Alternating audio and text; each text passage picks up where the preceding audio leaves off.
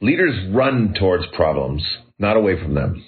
Early in my career, I learned that a major part of my job is to solve problems. Now, problems aren't always fun.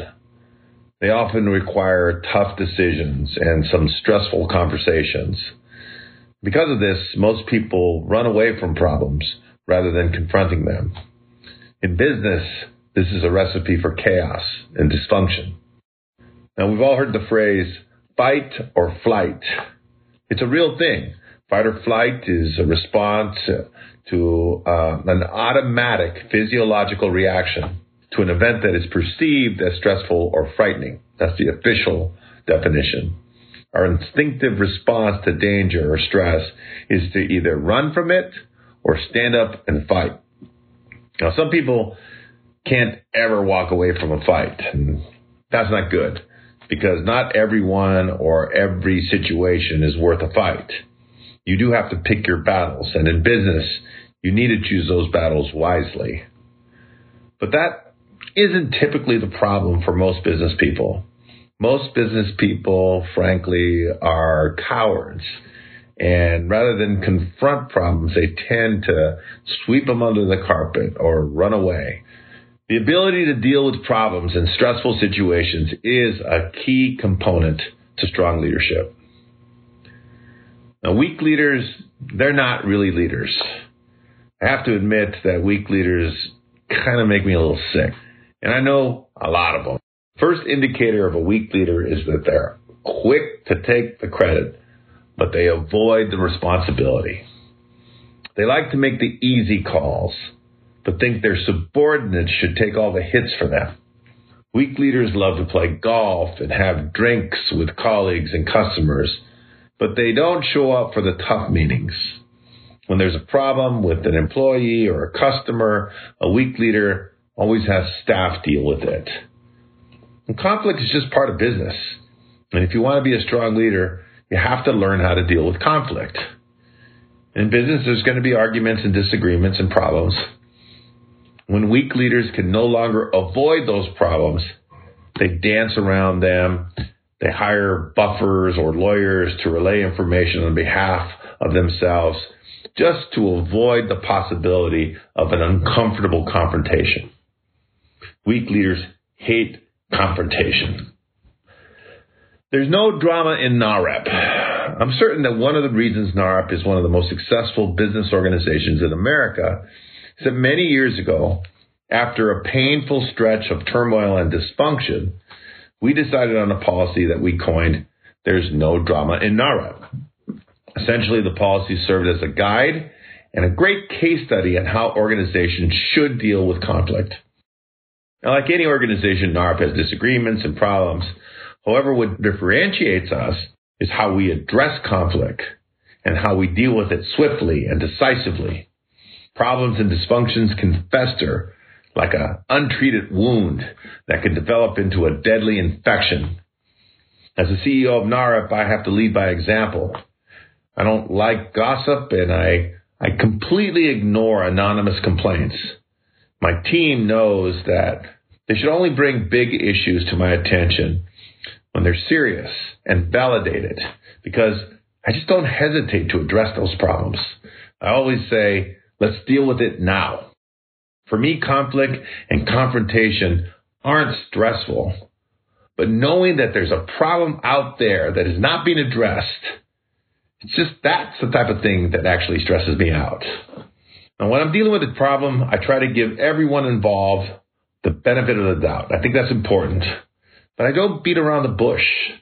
When a resolution is finally agreed upon, I'm known for making my counterparts repeat verbally or in writing what was agreed. When a resolution is not possible or someone breaches an agreement, that person is just cut from the team with prejudice.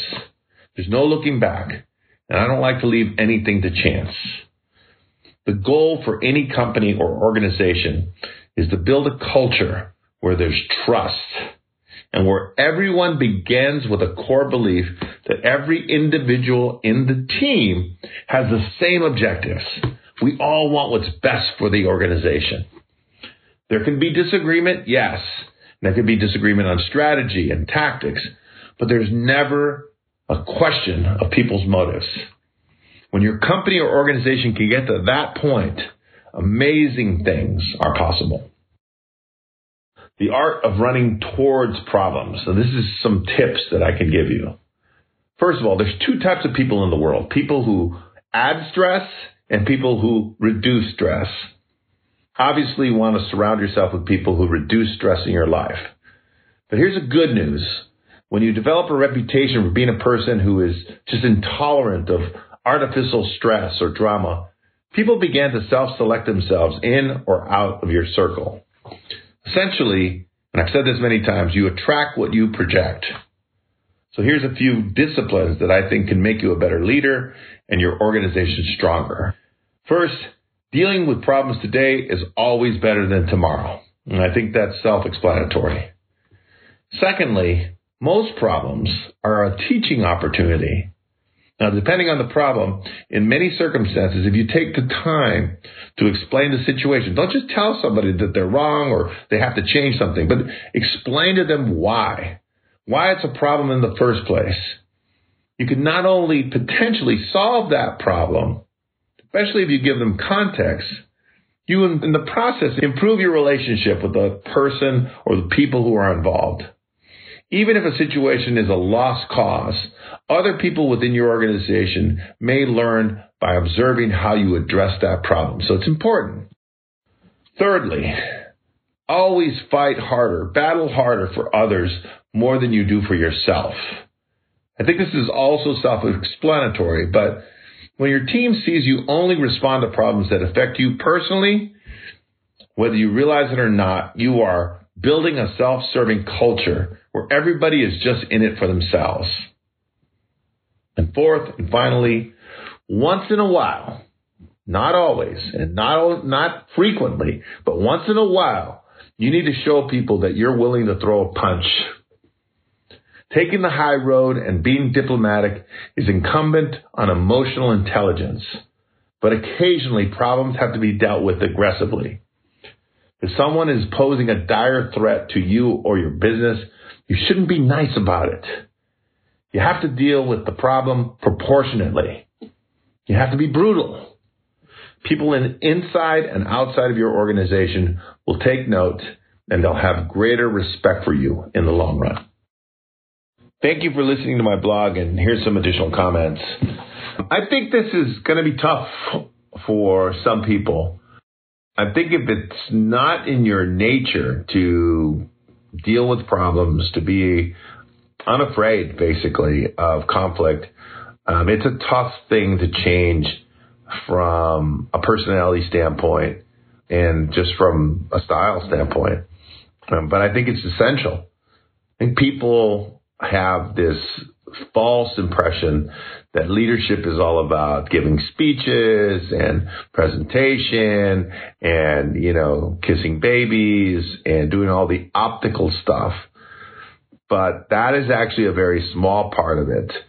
The real metal when it comes to leadership is vision, your ability to sell that vision, and I think your ability to deal with disagreement and conflict and to know when to push and to know when to settle.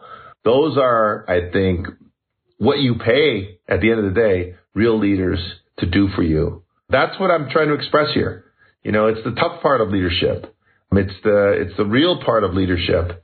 It's a critical part of leadership. But man, if you get good at these things and you're disciplined, you can do amazing things.